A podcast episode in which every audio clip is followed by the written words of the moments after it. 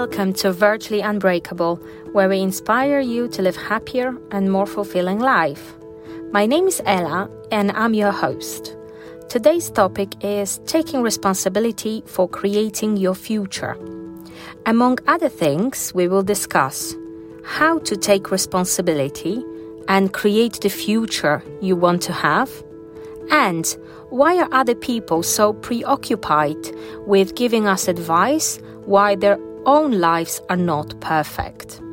I'm pleased to have you here with me, so sit back, relax, and enjoy this episode.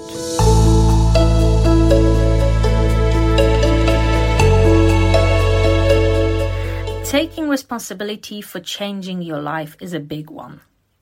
It can sound a little intimidating, but it doesn't have to be. But it's important to point out that only people who have high level of self-esteem can really take responsibility for their lives. This is because in order to take responsibility for your life, you need to trust yourself first. And we trust ourselves generally more when we know our self worth. So that's when we know we can succeed at something, we will manage something, no matter what life throws at us. And when we don't trust ourselves, we struggle to take responsibility for our actions and our lives. And people with low self worth often take responsibility for the lives of others. For example, they get involved in helping others, in offering their time, their advice, even when this is something that the other person is not asking for. And this is a mechanism to distract themselves and take away the focus from changing their own life, from improving their own life. So these people get involved in the lives of others because they can't get something they very much need, which is the feeling of self worth. And they would look for approval and compliments from others because that's their way of feeling good about themselves, because they've helped someone, because they've been valuable to someone. And that behavior can be very addictive and also quite irritating if we are on the other side, if we are the other person. So let's focus on building the feeling of self worth internally so we don't have to rely on others to make us feel good about who we are. If suddenly there is no people to help and nobody needs us anymore, if we have low self esteem, we suddenly feel terrible about ourselves. Nobody appreciates us, nobody values us, nobody needs us, nobody needs our help. And because we don't value ourselves, we are feeling completely empty inside. Relying on others to feel good and feel worthy is not the way to do it. So looking for approval externally can be very dangerous and it's never long-term solution. And this type of internal sabotage is quite hard to notice. So sometimes we are setting ourselves up to fail just to prove to ourselves that we are not great at something. So people with low self-esteem often do that. They often create these opportunities to prove to themselves and others, see, I told you. I would never succeed at that and they give up really easily and really quickly. Taking responsibility also means taking action. So, doing something to improve a situation, taking action. And the more actions we take, the higher the likelihood that we will succeed at something, which is often very connected to people with positive self image. These people are very proactive people who are confident, think positive things of themselves, trust themselves, take action. They are really proactive. They realize that if there is a need to change something in their life, they just take action. They do something about it. They don't sit around and wait for things to happen on their own. They also take responsibility for their life in the sense that they learn from past mistakes So they don't give up easily. They don't stop after one attempt. They look at what they've learned and they try something different. And that proactiveness is a characteristics that we women need to work on building in internally. Looking for solution and trying different approaches until something works. The work on our self-worth is a daily regular work. It's not something you build once and then you forget about it. It's it's taking responsibility for your life, taking steps forward without giving up. And here, solution based therapy, there are four simple rules I would like to include. Number one, if something works for you, do more of it. If something makes you happy, if something makes you feel good, boosts your confidence, if there are activities that make you happy, do more of them.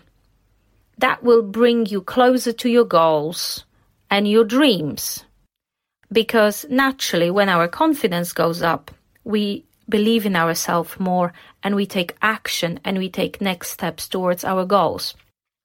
Number two, if something doesn't work for you, know it, notice it, and try something different.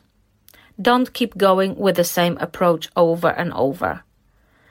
Number three, if something's not broken, don't try to fix it. That means don't spend your time and give up your attention and energy on things that don't need improving. Sometimes it's okay when things are just good enough, if they work on their own. Focus your attention on something that really does need your attention, like solving problems. And number four, life is simple. Don't overcomplicate it if it's not required. People with a high level of self-worth see opportunities. People with low level of self-worth look out for problems where there are no problems. So don't look for problems where there are no serious problems. Life is simple. Go with the flow. Do more of what makes you feel good. It's also important to remember that whatever we do, we should always focus on why we do it. What is the end result of it? What is the effect? And what desired outcome are we looking for? So, when trying to solve a problem, approaching a situation differently, perhaps there was a conflict with a friend, conflict with a partner, we've tried one approach, it didn't work. Instead of going and trying the same thing over and over and going nowhere, let's do something different. Let's focus on what end result do we want? What end result? If we want to be happy, if we want to be peaceful, let's bear that in mind when we are reacting and responding to different things. What will make me more peaceful? What will make me more happy? Will continuing doing the same thing bring me closer to my desired outcome or not? People who see themselves in a positive light very often know exactly which way they are going and what the desired outcome should be.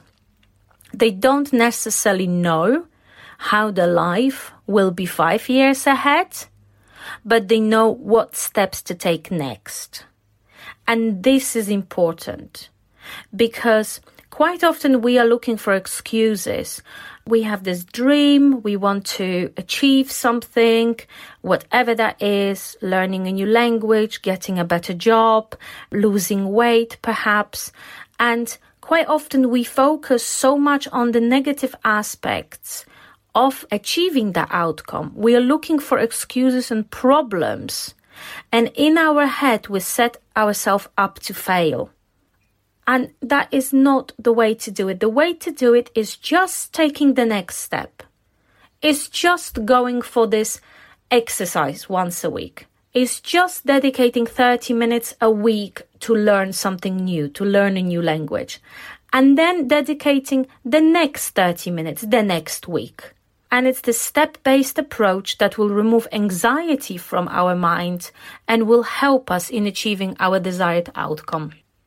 And the effects of these next steps don't need to be perfect. They often are not perfect, but they are good enough to get us to the next small level.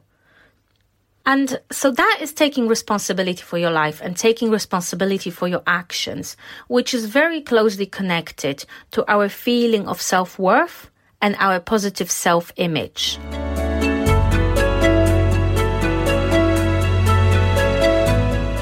You for joining me today.